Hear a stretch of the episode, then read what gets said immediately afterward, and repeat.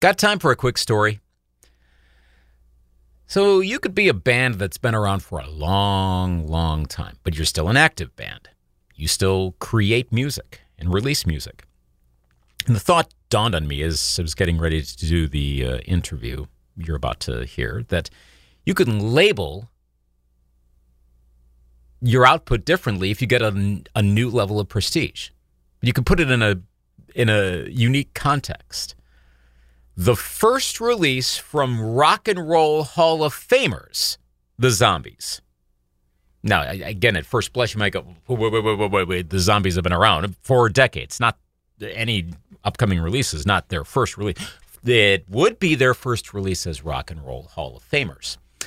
The Zombies are, as of the recording of this episode, about to release their first new studio album since before they were inducted into the Rock and Roll Hall of Fame back in 2019. So yes, this will be their first release as Rock and Roll Hall of Famers. Different Game is the name of the album. It comes out on March 31st of 2023. Coming down the road as of this recording that I'm doing on Valentine's Day of 2023 with Colin Blunstone, the longtime lead singer of the Zombies. had a really good interview about this new album here it is. I just got done listening to the, well, not like this morning, over the past like three days or so, I had an advance copy of the album. Um, and I've been, been listening through different game. Really like it. Um, uh, what I'll, I'll start by by asking about the, the first the, the two songs I saw there was a the, the liner notes I think I think there was quotes from Rod Argent that there were what a couple songs that were recorded before the pandemic. Am I correct on that? They were, yes. Which songs were those? Um, from memory, it's "Merry-Go-Round" and "Runaway." Okay. Were the two songs that were recorded before the pandemic. Then you know because we like to record with everyone in the studio at the same time. Um, Whereas a lot of bands don't do that. You know, people record their parts separately, but we like to record all at the same time. And with the pandemic, especially with our bass player being Danish and living in Copenhagen, um, it just ma- it made it very difficult for us to get together. And so, recording the album, we thought would probably take a couple of months, and it's I think it's taken over two years, probably getting on for three years. Was there any noticeable difference in recording before the pandemic and then after you all could get back together and do what you wanted to do. Was there any change in the approach of i mean i know the recording was was supposed to be a, a relatively you know come in record in a short amount of time but was there any real difference be- between pre and post? I don't think so no. Um, the only thing i would say from a personal point of view is that you know as a as a vocalist I need to sing regularly, and not just practice. I need to to, uh, perform for real, you know. And so, from my point of view, it probably took me a couple of days to to get back up to speed again. Um, I've noticed it in live performances as well that I, I really like to perform regularly. If I have, if there are gaps where there are no concerts, it can be a little bit of a struggle for the first two or three concerts when we get back together again. That's from just from a personal point of view. I think the other guys are much the same, really. I, I always liken performing to professional sport. If you see someone come back after injury, perhaps they haven't played golf or tennis for a year or something, the first few uh, times that they're um, playing again, uh, you know, they're they're not they're not back to their old selves. You know, it take, just takes them a few a few games to get back to the standard that were at that they were at before. How did you keep your voice going during the pandemic? Well, I mean, I, I you know I do one or two things. Like, firstly, just common sense. You know, I try and it's the same with the pandemic, and it's the same when we're on the road. I try and eat sensibly. I try and get plenty of sleep. But most importantly uh, is to hydrate, to drink plenty of water. Then the other thing I do is I started with a singing coach when, when I was probably in my 40s or something like that.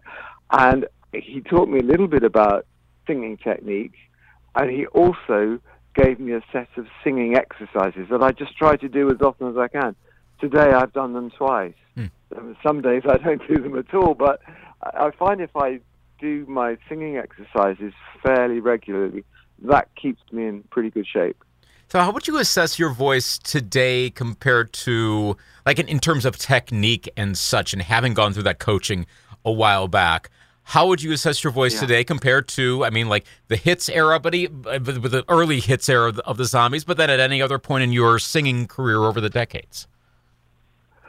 Well, um, I think I sang more naturally when I was younger. That that was completely uncoached. I, I had no real musical background at all, except singing in the band. So, um, and I found it comparatively simple to sing in tune. Um, I think as I've got older, that it gets you lose a bit of control in your voice, and possibly your voice gets a little. I, I don't know whether you would say deeper or darker. It it doesn't sound quite so boyish, which stands to reason as you get older. I think um, I've been lucky in that I've kept most of my range. We still sing all the original zombie songs in the original keys. I'm really fortunate, and I, I put a lot of that down to these vocal exercises that I do. That I've managed to maintain my range, so so that's really good. But on the plus side, as I've got older, I think my phrasing has got better. I didn't understand about phrasing at all when I was younger. I just sang off the top of my head. But now, I especially go through these songs with Rod Argent, and we talk about the phrasing in minute detail before before we actually do the recording. And so I think I'm I'm more on top of the phrasing, but I have to work harder with the intonation. Uh, would is there a particular song on this album that you feel maybe most proud of in terms of your vocal performance? There you go. That one, I, there's some something special about the way you sang it and the way it got on tape. Is there one of the ten that really jumps out that way? Um, I mean, I, I do quite like the vocal on "Drop Reeling and Stupid," which is the second track on the album, because that, that's a live performance. And we were talking about, okay, we've we've done the live performance. Now we'll do the recording, you know, properly. We'll we'll record the master vocal. And we listened to it and we thought, well, what would we change? It sounds fine. So I'm I'm quite proud of that. Um, the song came very naturally to me, and as I said, it, it that is a live vocal. But the, by contrast, uh, the next single that's going to be released from the album is a is a ballad that sounds incredibly simple, and it's called "Love You While I Can." And I really struggled singing. I, I can't explain it. It's a really simple song, and I really struggled on that one. So that was very difficult. The last track is called "The Sun Will Rise Again," and that's the, the only song I wrote on the on the album, and I, I'm really pleased with that because uh, it's a song from that I've taken from my life. Where it's it's it's a song about love, but it's it's uh, a love of a parent to a child as opposed to a normal love song. And it's a time a few years ago when my daughter was going through a very rough time, and the idea from this song just came really naturally from what was going on in my life at that time. So I'm, I'm very pleased that that song got onto the album. I was actually watching the music video for Love You While I Can this morning, and I believe that Yes. was posted today, if I saw the timestamp correct. So I just happened to catch it just right now. Um, I, I've seen it once myself as well. I think it's a really good video that goes with it. it is. It's And, it's um, touching. Yes.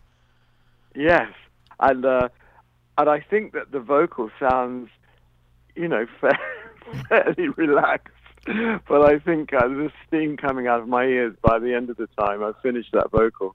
Um, anyway, all's well that ends well. It, it's true. Yes, it, it is clearly good enough to make the album, and it, it does sound very good. How did the? Uh, I was looking at the credits at the end, and I'm blanking on the name of the person who put the video together. But how did you guys come to arrange to make that to to get all of those sets of couples to make up the nature of that video? Well, now I'm not going to be able to uh, remember the name either. This is an interesting point. I must have this name written down. but the young lady who put that together is a Ukrainian who's actually got out of Ukraine and has gone into a neighboring country. But she works with our management company, uh, the Rocks Management, and she came up with that idea. She just has the gift of, of putting videos together. I'm really sorry I can't give her a, a name check but um, uh, you've you've shown me that I need to do a bit of research there. That's quite all right, and I'll put it in at the at the end of the interview here for anyone who's listening to it. I'll make a note of that and put a link there so people can check that out. Because yeah, it's it's a really good video, and it's it's worth anyone worth watching, and especially in a day like today, on Valentine's Day, it's, it's perfect timing on that. Um, the, there, Absolutely. There's that lyric video for "Drop Reeling and Stupid." Um, uh, again the artistry of that and again lyric video different from music video but it's still it's a, there's an aesthetic. Um how did that one come together to come up with that in the animated imagery for that one? Well i think that the the idea behind that is from the picture on the uh, you know on the on the cd uh, cover. And it's a picture that actually rod argent took when we broke down in the arizona desert sort of two or three hours from anywhere the engine in our in our bus caught fire. It it really could have been quite dangerous. Um, it, it caught fire, but we managed to stop the truck and put the put the fire out. But the temperature was 107 degrees, and we were stuck in the desert, as I said, in the middle of nowhere. And it took, I think, five hours for people to come and get us, just just purely because we were in the middle of nowhere. It, it took, you know trucks had to be hired and buses had to be hired and everything, and then they had to get to us. So it was an interesting situation. Looking back, it could have been quite dangerous, but I mean, we just thought of it as one of the sort of things that just happens on the road, and you just have to deal with it really. But one interesting point was that at the side of the road there were all these holes alongside where the truck had stopped, and I just asked someone, "What what are these holes? I thought it was some kind of drainage thing or something. And they said, oh no, that's snake holes. and I have visions of as the night fell, these snakes would be, I don't know if they were fresh snake holes or if there were snakes down there at all. But I was a little apprehensive that as night fell, that snakes would be coming out of these holes, which would have made it very interesting to say the least. Luckily, we were rescued uh, at dusk, and so I, I never did find out if there were snakes down there or not. I was going to say it looked a little darker on the on the, the, in the picture, so yeah, it's probably just as well that the timing worked out on that. Um, why that song as the first single from the album? Well, I mean, it's a song that I really, personally, I really like. Um, but I have to be honest and say that the record company um, chose that chose that track. They they've chosen three tracks actually. So that's the first single. Um, Love You While I Can is the second one, and I believe Merry Go Round is going to be the third one. But that that comes from Cooking Vinyl, the the record label. Right. Um, I'm very happy with their choice, you know, but um, I wasn't involved in the choice at all. Yeah, I I now, I hear some musical influences, and that might just be my brain working a, a, certain way and comparing them. Like, there's one track, and it might be Merry-Go-Round, and I'm, I apologize, I'm blanking on it right now, but there's one that almost has like a Steely Dan sort of sound to it, and it might be a different song, but that I was kind of catching that. Where different game, the first thing I hear as it comes out, I'm thinking Whiter Shade of Pale right off the bat. Absolutely. Was that Absolutely. intentional? Well, I mean, well, if I could say the first, answer your first uh, statement first of all, I think that the band are huge Steely Dan fans. So, if anything does remind you of Steely Dan, I, I can assure you nothing's been copied. But if there's a if there's a nuance of Steely Dan in any of the tracks, I'm absolutely thrilled. Um, with regard to different game, I know exactly what you mean about the whiter shade of pale. But if I could just approach the subject in a slightly different way, and if you think of Bach, the composer, the classical composer, I think the whiter shade of pale has been hugely influenced by Bach, and so is different game, which you can you could interpret as saying that different game is is you know similar to well, whiter shade of pale, but the real influence comes from Bach. Um, we we actually performed in his hometown, which I can't remember, and which it is. And then Rod actually went back. There's a Bach festival there every year, and he spent a week in that town, going from one Bach performance to another, and he just got that music into his brain, and that's how this song came about. Aha. Um, yeah. If anyone is familiar with the with the whiter shade of pale, clearly the Bach influence is there. That's a that's a good reminder to all of us that well, I mean, there's influence, but influence to influence. You may have already partially answered the next question, but what have you noticed any other or influences to Rod's songwriting, or has he mentioned other influences that are coming in for this batch of songs on different game? Rod usually plays his cards close to his chest when he's talking about songs and influences. I've, you know, I've known Rod for about 60 years, and I know one or two stories about where songs have come from and, you know, the general influence, maybe in a lyric or something like that. But mostly, he will always say that the lyric on a song means what it means to you. Mm. It's it's a, it's personal for you. It may not be the same thing as it means for him or for me. Um, so he'll usually keep the lyrical content a little bit a little bit of a mystery about the lyrical content and a complete mystery about the melody content. he, he uh, that stays very much with him. I do know one thing: um, different games. The, the the title track was ta- uh, the idea came after he saw a documentary on a very well-known uh, rock and roll artist um, who who had all the conditions that you you get get in this lyric. If you if you read through the lyric, this guy was someone who was always blaming other people for things that happened that were really his responsibility. I'm sworn to secrecy as to who it is, but that's where that idea came from. It's from a documentary about a very well known uh, rock and roll personality. Um, I mean, there is always, you know, you, there's always a trigger for a song, but it doesn't have to be literal. You know, you get an idea for a song, but it does, it's not necessarily line for line what happened or what was in that documentary or what happened in this Bach festival in Germany.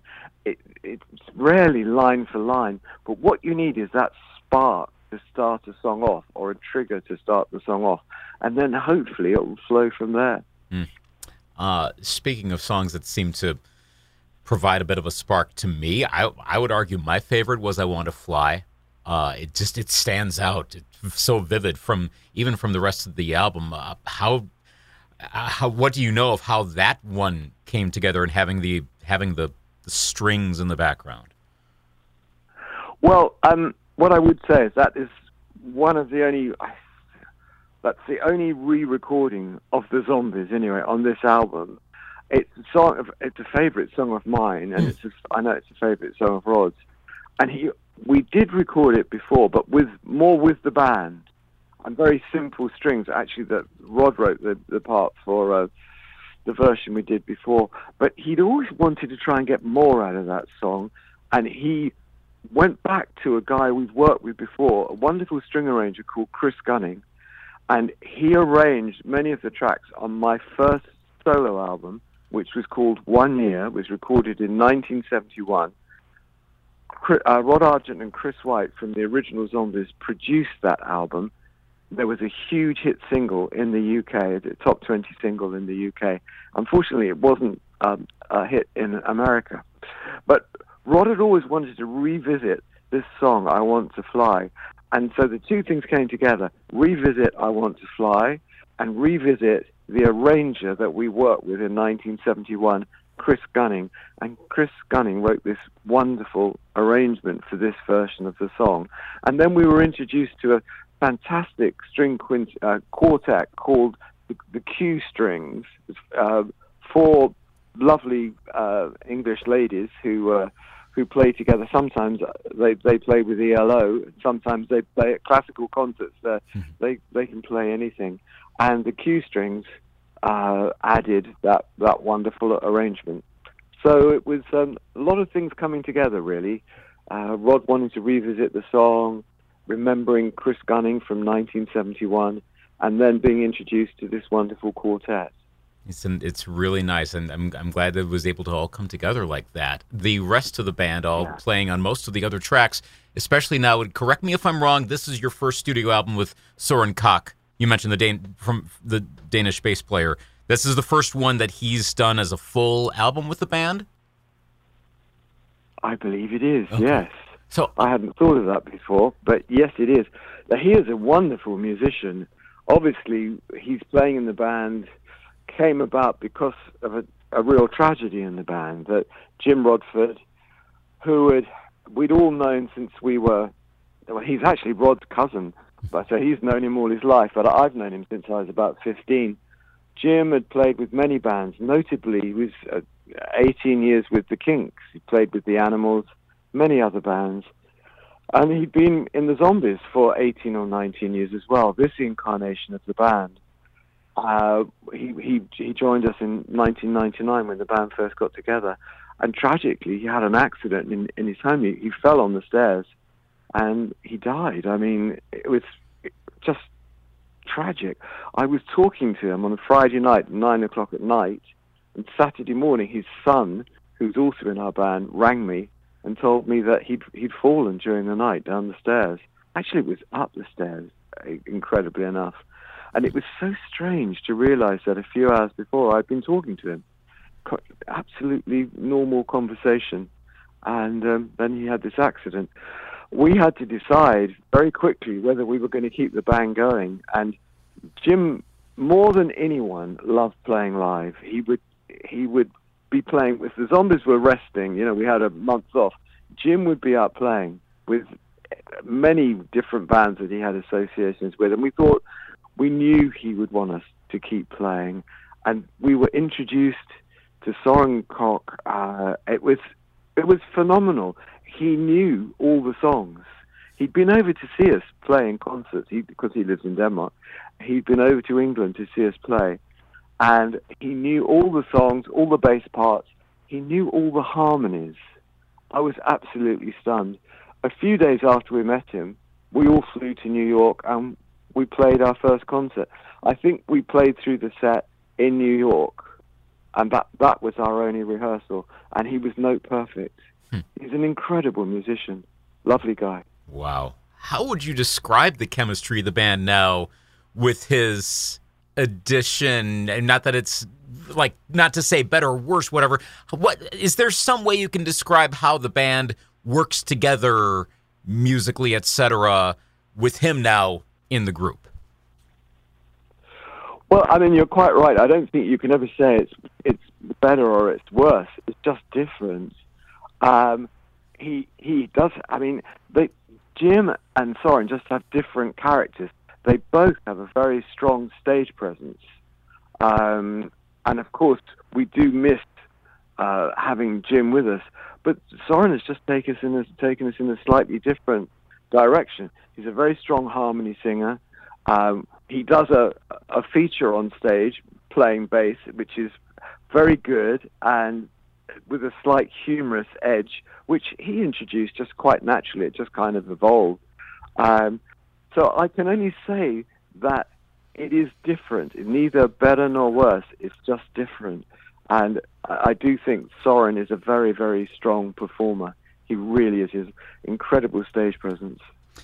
Last question for you is about the documentary, which I saw last year was mentioned, hung up on a dream, and I saw a note that it's still coming later this year. Could you provide any sort of status update on how that doc is coming along? Well, I think there there are stages in doing in completing a documentary that I'm not completely familiar with. I think they will do. I might use the wrong expression here, but like a rough cut, and I believe it's going to be shown in spring this year, and then there will be a final cut after that. But to all intents and purposes, it is finished. I think maybe it needs a little polishing. That's that's how it's been explained to me. And um, none of us have seen it yet, but I believe we're going to see a rough cut uh, when we come over. And I'll be very interested to see it. Although my interest is tinged with a little anxiety, I think, as to what I said because there were so many uh, long, long interviews. I remember sitting in my home. I'm at home now, sitting in my home in this room. I talked to them for five hours. I, I just wonder what on earth I said for five hours. Obviously, they're going to cut that right back, and um, I. So you, I'm going to sit there with my fingers crossed when I actually see the rough cut of the documentary. But I mean, we're all really looking forward to it, and to a large extent, it features the original band. There are four surviving original members. Uh, sadly, um, Paul Atkinson died many years ago, but um, Hugh Grundy, our original drummer, Chris White, our original bass player, and Rod and I are all featured in this documentary, as as well as the present incarnation of the band. So I think it'll be really, really interesting. That'll be worth watching for sure. Um, and by the way, I just found that the name of the video uh, director, Vlad, Vlad, I might screw up the pronunciation, Vladislava Sambora, I think is the name of the one who did the video. Okay for um, for Love You While I Can. So when I anyone hearing this now, go look up the video. You'll find it. It's a great video to watch. Again, just out as of hours ago, as we're chatting right now um, with Colin Blunstone. The new album is Different Game. It comes out March 31st. Looking forward to it. Like I said, I've already heard it, so I, I already know it's a good album. Anyone listening, listen to the album as well. Watch the documentary when it comes. Catch the band on tour. And thank you for taking some time to chat today on Valentine's Day about uh, about the zombies and where you guys are at right now. Well, thanks so much, Luke. Thanks for having me on the show. I've really enjoyed having a chat. Well, that was a great uh, chat with Colin Blunstone. A lot of cool information there about the about the process of putting together this album and the backstory on it for different game. So if you want to learn more about what the zombies are doing, they are constantly updating their website. It's thezombiesmusic.com thezombiesmusic.com. Go there. You'll find out all sorts of information. You also can get a lot of their social media and streaming links there as well. So you can follow what they're doing. And again, the album coming, as of the recording of this interview, coming down the road on March 31st. This has been the latest edition of Got Time for a Quick Story. Thanks to my employer, Greatest Hits 98.1 Radio, and Eau Claire, Wisconsin, for providing the facilities to do these interviews. You can listen to a lot of these interviews and, in some cases, watch them at greatesthits981.com. Go to the features page at the top of the website. There, you could also find a drop down that goes straight to interviews. Can watch and listen to them there. Also, we have a YouTube channel, the Greatest Hits 98.1 YouTube channel, and find those interviews there as well. Thanks to Melanie Rogers for helping to set up this interview and providing all of the content and prep for this chat with Colin. Uh, this podcast, Got Time for a Quick Story, you can find it on a lot of the usual podcast platforms. Subscribe to it so you get the new episodes when they are published and also rate it, preferably higher, so word spreads around about it. Got time for a quick story? I'm Luke Anthony.